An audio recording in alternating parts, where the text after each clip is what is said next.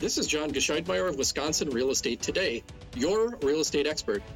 This podcast is designed to equipping people with the teaching and tools they need to succeed in real estate.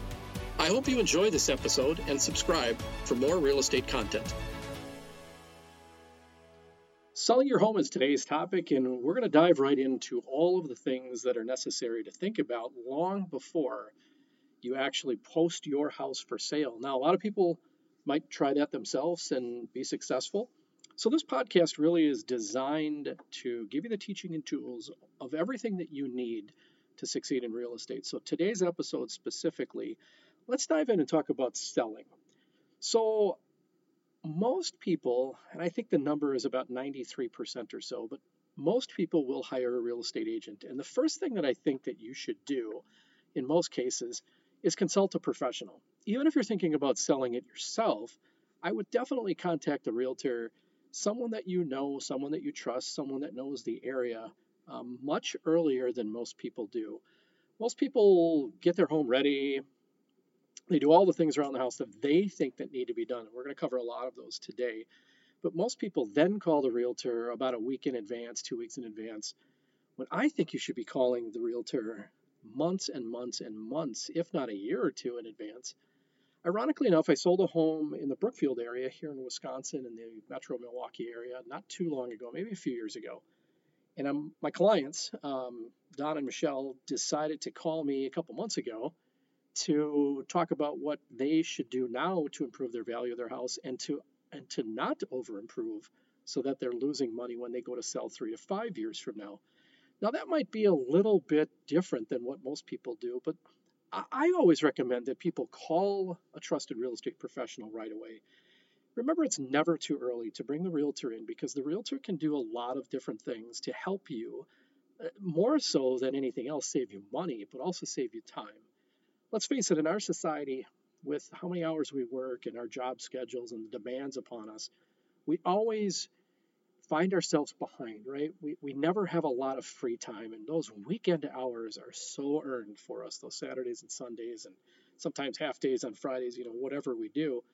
But time is really something that we're also trying to save you. So I think a real benefit in bringing in a realtor, a real estate professional in early, is to be able to tell you what to do, where to spend your effort, where to spend your time and money, and then the things not to do. I, am when I go into people's homes and we talk about them getting ready to sell, I'm amazed at how many people are, I guess, really relieved because I'll give them things to do, but more importantly, I'll give them things not to do because I usually will tell them, you know, don't do this because it's going to, you're not going to get a lot of value out of that or out of a lot of money um, in the end. You know, and it's amazing how many thank yous we get. Oh, thank you, John. You just saved me a ton of money and a ton of time more than anything. So, my first suggestion is call that realtor immediately whenever you're starting to consider selling. So, let's talk a little bit about how to find a right realtor because that's going to be another topic in and of itself on a different episode. But we're talking about selling, so we should probably talk about finding a good professional, right? Well, there's a ton of different companies out there. You have the big companies. Um, my company, Remax, is one of those. We're a very, very large network. But um, you also have realtors who are neighborhood or kind of mom and pop uh, stores, so to speak.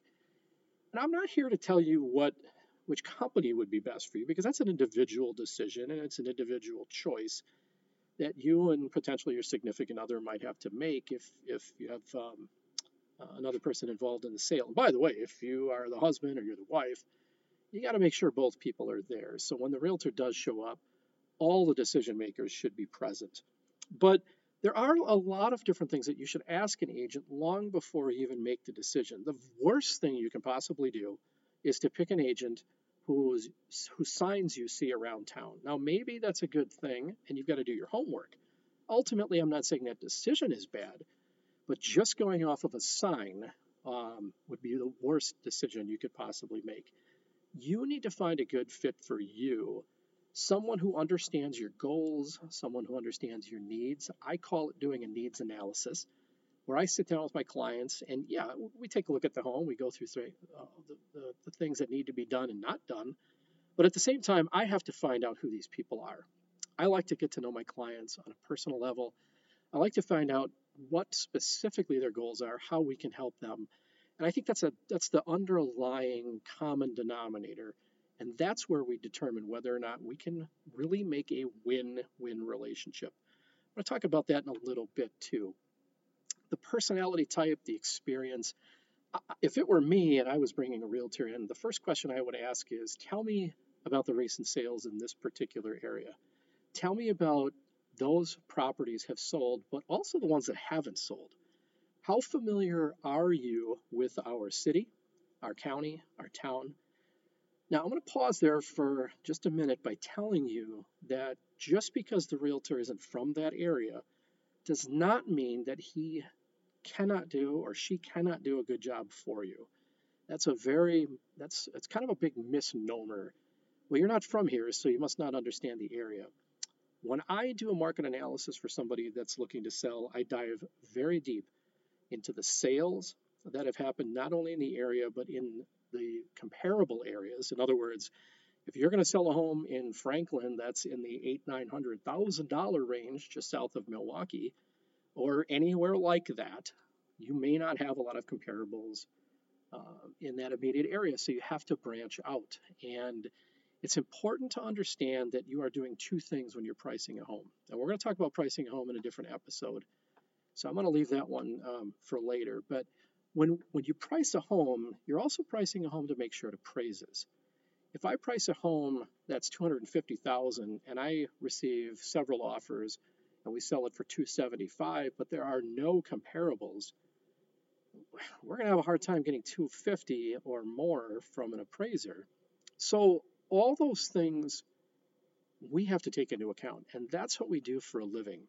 One question I would ask people, uh, realtors who come into my house, is how many sales that they've had. Not to say that I need to get somebody that's sold hundreds and hundreds and hundreds, but I need somebody who does this for a living, and I need somebody who takes this very serious.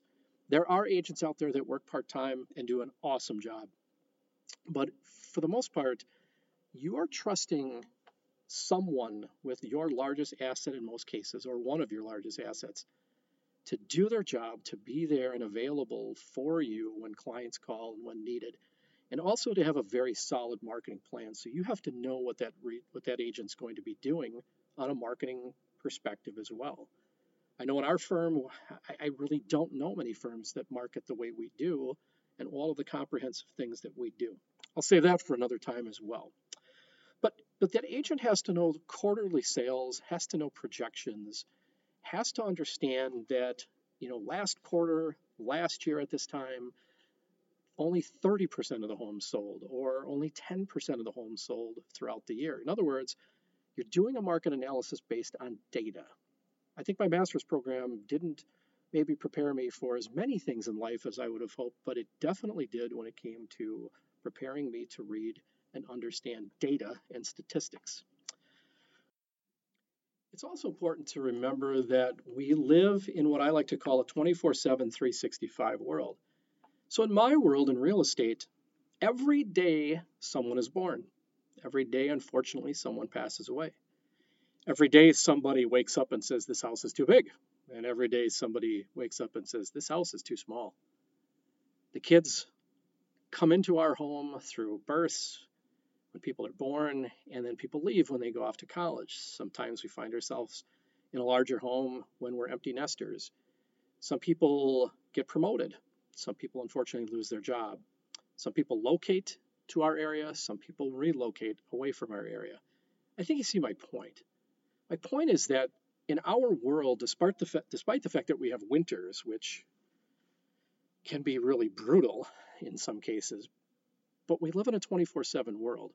So the data also helps us understand what's the best time to sell. So if a realtor walks in and doesn't ask a lot of questions and hasn't prepared their data, it's also important for you to start asking them questions.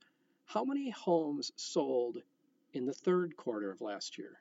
Because maybe you missed the spring selling season. Now it's June. And now you're thinking, well, how many, if, if it's going to take me a little bit of time to prepare and I'm going I'm going to get on the market in September, or October or late August, we live in a seasonal world and we have to understand. So we look at year over year statistics. I'm really big in looking at those things. so that I can give my clients the best possible outcome. Now, let's be honest, not a lot of people have the, the, the luxury of waiting, right? Uh, a home that sold for 325 in spring because there was a larger demand may only sell for 310 in the fall or the winter. And typically, I think that's kind of how it work works. But you have to remember, there is, you know, we, in my world, we never say never, we never say always. Things are totally different.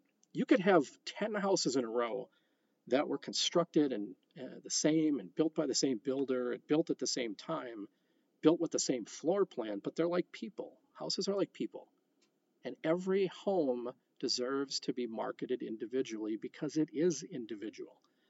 No two homes are the same uh, for sure. So, know the time of the year, know the quarterly sales and projections, and remember that there are buyers out at any given time. Fall and winter are still really good times to sell. Let's get into a couple other things. Uh, I want to talk a little bit about staging too. Um, staging is something that a realtor can help you with, but we also partner with stagers who can come in from a totally independent viewpoint and look at things. Now, remember, when you are selling your home, there's there's a mental and emotional attachment to it. And we understand that. And we're not coming in to offend you by telling you that the um, really you know bright lime green walls in your daughter's bedroom um, are, are ugly, but to most buyers they are. And so it's our job to make sure that no matter what, we are preparing you for the best possible outcome. And yes, it's about the money. And it is about the money when you sell, and it's about us getting as much money as we can for you, but also with the best terms. You may actually accept less money for better terms. So those are things that we work through. But so, you know, whether you hire a larger company, smaller company, pick a great agent, an agent that also, while you're preparing, is giving you market updates along the way. You should be on some type of notification program that anytime something sells in your area that would be considered a comparable, or even outside your areas, if you've got to do that, that you uh, that you get that data. I, I believe in a team effort in almost everything we do, and we preach that in our firm and with our agents. You know, and I tell my agents all the time, you got to bring these people on board. They're part of your team, and you're doing this all together. So, when it's all said and done, what are some of the things inside your house that you should do? And this is maybe where you want to take some notes of course, it's hard to do, but I always tell my my potential clients that you have to take your seller's hat off and put your buyer's hat on. So you have to objectively look at your house, which is tough to do if you are living in it and you improved it and you spent all that money and this is where you brought your children up. Um, you know, we get all that stuff, but but it's our job to come in there and get you to understand what buyers are looking for now, and especially in your particular area. Keep in mind that a lot of buyers, of course, will do what? They will watch HGTV, they will look at Pinterest, they will look at Instagram and their feeds and all that other stuff with those really nice kitchens. Uh, what's in, what's not, what's trendy. So, you know, you may have oak cabinets because your home was built in the 90s, and you may say, well, that's coming back. John, that's coming back. You know, the, the buyers will appreciate it. Well, they not, they might not, and it's important for you to understand that we're going to give you that objectivity that you need. So the first thing you need to do is walk out to your street, just like I do with buyers. I will have my buyers stand in front of the home for a couple minutes, and we do a quick 360. I, I can't, nor will the people who buy your home change what your neighbors do. So you need to be aware of what your neighborhood looks like from the view in front of your house, right? Do that 360 in front of your house. What do you see? Although you can't control what your neighbors do, you need to be aware of what they do, especially if you're in, in you know an urban area where you're really tight with homes. And um, you know maybe it's time to have that conversation with your neighbor about getting rid of that pile of stuff on your side of the house that previously you didn't care about, but now you might because when the buyer is standing in your living room or your family room and they look out the window at your neighbors, what's the first thing they see? The second thing is to to do what we need to do at our own houses when we're ready to sell. So your landscaping, what does that look like? Sometimes fresh mulch, Obviously, weeding on a regular basis, those are things that will definitely help. The curb appeal is crucial to a good first impression, right? So make sure that your home looks great. If you have weeds in your lawn, now is the time to put down that fall fertilizer for the winter, or if it's in spring, to, to get a company out to help you remove those weeds and make everything look good. Obviously, it remains to be uh, seen what a buyer might think, and hopefully, you get some feedback when you do list from those buyers. But nonetheless, keep the outside clean and uncluttered. Whatever repairs you need to make, whatever touch up painting you need to do on the exterior, those are things that you need to do. As you enter and leave seasons, remember that as you leave spring, it's time to clean up the lawn. Um, you got to prepare and put nice colors outside. So potted flowers of different colors, those always look great when it comes to you know the summertime. But if if you leave summer and now you're leaving even fall, you got to make sure that your that your home looks good seasonally. Another quick suggestion is that as people look at your house, now hopefully you sell right away, but if you list in the spring and your home is kind of, uh, your home's exterior is kind of grungy looking, because let's face it, in Wisconsin and other parts of the Midwest, when we come out of the, uh, you know, the doldrums, if you will, of winter, our homes and the exteriors especially don't really look all that great until, uh, you know, we're well into the spring. So have your realtor come back and take new photos if you're on the market for a while. And if your photos were taken at Halloween and now you're on the market in winter and there's a fresh blanket of snow everywhere, do yourself a favor and take some new photos outside. Those are crucial.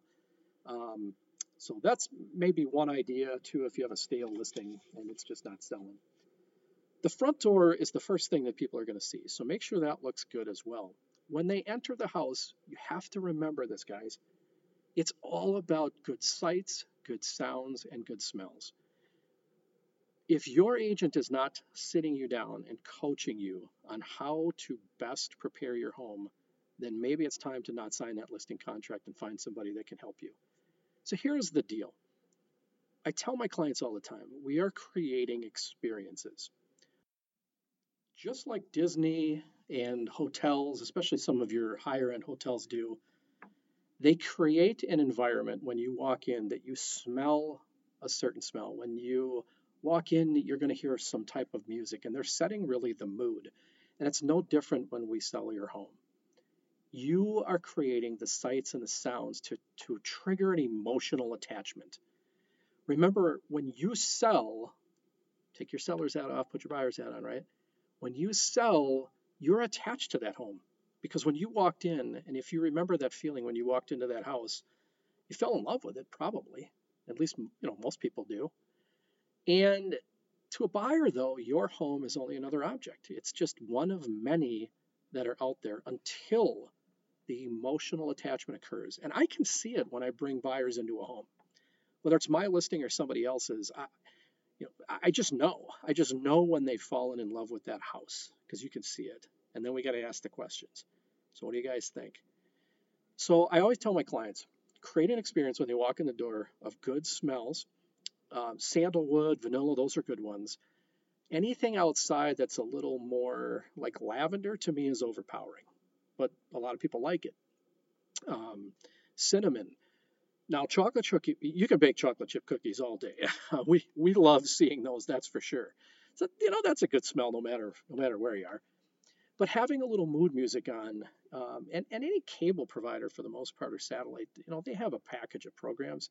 Some light, smooth jazz. I, I wouldn't go anything necessarily classical. Um, but I did walk into a couple homes where they had the speaker system throughout and they were rocking ACDC. And I thought personally that was kind of cool. But uh, that's probably not the experience that you want to create. But the whole idea, guys, is that we're creating an experience for people who you know, we don't know. People are walking in the door. So just like when we talk our when we took our daughter to Disney, I paid attention to the experience around me. Um, you know, you're you're amazed by everything around you, but but boy, they do a great job in creating that experience for us. So when you walk in that door, work on those things as well. Of course, everything should be bright and cheery for the most part. We do want to declutter the home and depersonalize it And I know that sometimes that's a little bit difficult to understand, but declutterization, the process of declutterization, is probably your most important thing, especially in rooms that are smaller. You know, we have some ranches, might be 1,200 square feet or so, it's 1,300 in some urban areas. You know, those rooms are only usually 10 by 10 or 10 by 11, 11 by 10, whatever they are. And uh, if you have a king size bed in there, you might want to take it out. So, getting a storage locker or a pods unit or something similar, there's a lot of local ones that do that as well. Those are really important. Another thing to remember is that people will look in your fridge, they will look in your freezer, they will look in your cabinets and your cupboards and your closets. So, when you go into a new home, a model home for sale, you're not going to see much in the closets, right? If you are serious about selling your home and getting top value, you need to make sure that every one of your closets is organized and decluttered, including the spice uh, cabinet. You might have 47 different types of spices in there, and that's great. Maybe pare that down to about 15. Uh, you might have 15 suits in your men's side of the closet. Maybe pare that down to about five if you can. Um, putting stuff in storage is, is a pain. I realize it, but when it's all said and done, we're just trying to get you the most amount of money that we can, right? Everything has to shine, everything has to look good. Cleanliness is the most important. When I sold a home many years ago, I actually met the buyer a few years later uh, when I went back to my, my old neighbors to have a party, or they were having a party rather. And he, and he came to me and he said, Hey, John, um, we bought your house. And right then and there, I kind of had that panic moment, right? I'm like, oh boy, is he going to talk about something that went wrong after I after I sold it to him? But he, he, you know, he gave me a great compliment, and he said, you know, we loved your home, and we dragged our realtor to about 45 showings, but we bought yours because the stuff that we could see was all taken care of. So we knew that the stuff behind the scenes that we couldn't see was also already taken care of. And I took that as a huge compliment, and I tell that to my clients as well. If you have bold colors, it's time to fix that. It's time to make sure that we are dumbing those down a little bit. So, unfortunately, those really bright rooms or black rooms, those are not going to show well, guys. Um, so make sure we take care of those as well. Again, calling a realtor, an objective, experienced realtor, someone who understands the trends of buyers in that area, um, that's important. So let's talk about a couple more things before we wrap this up. There is this service out there called Zillow, and everybody loves Zillow, and I'm going to tell you that I don't. And I don't mainly because a Zillow Z estimate, estimate, whatever you want to call it, and if you haven't gone to Zillow.com, I would encourage you to do it. You can go look up your, your value according to them, but it's never going to be accurate. It might be close, but it's never going to be accurate, and here's why. Zillow has no way, despite very complex algorithms, they have no way of knowing what you've done to your house. They have no way of knowing the condition, whether it's fair, whether it's great, whether it's outstanding, whether it's poor. They have no way of doing that. They also have no way of knowing what your neighbors have done. So that estimate is not something that you can rely on much like you can't rely on the fact that your assessed value for municipality really means anything. I would say probably in 2011 or so, 2008 to 2011, when the market was not good, and you were selling anywhere above the assessed value, every realtor in town would call the listing agent and say, John, where are you coming up with these numbers? There is no way you guys are going to get that number. The assessed value is below that. Well, now, since the economy has been great, assessed values have not caught up, which is a good thing for us because we're paying less taxes. But the bottom line is, those numbers never really mean much in the fair market. What I always like to tell people is that a the right buyer at the right time will pay the right price for your house. So those are the three variables that when it's all said and done, we as realtors and you as sellers have to understand and work around. I got to find that right buyer at the right time who will give me the right price. And I always tell sellers, you can't control what that's going to be, nor can I. But when it's all said and done, we're going to do our best to make sure that we get you the best price, the best terms from the most qualified buyer who's ready to buy your home today. I hope that this podcast was beneficial to you in preparing your house for sale. And if you walk away with anything, call a realtor that you know and you trust, but ask them some good questions because in the end, it's your money and it matters. I'm John Gescheidmeyer, and thank you for joining us in this episode. This session of Wisconsin Real Estate Today has come to a close. Be sure to subscribe to this podcast and let others know if you found this content useful. Until next time, make today your best day.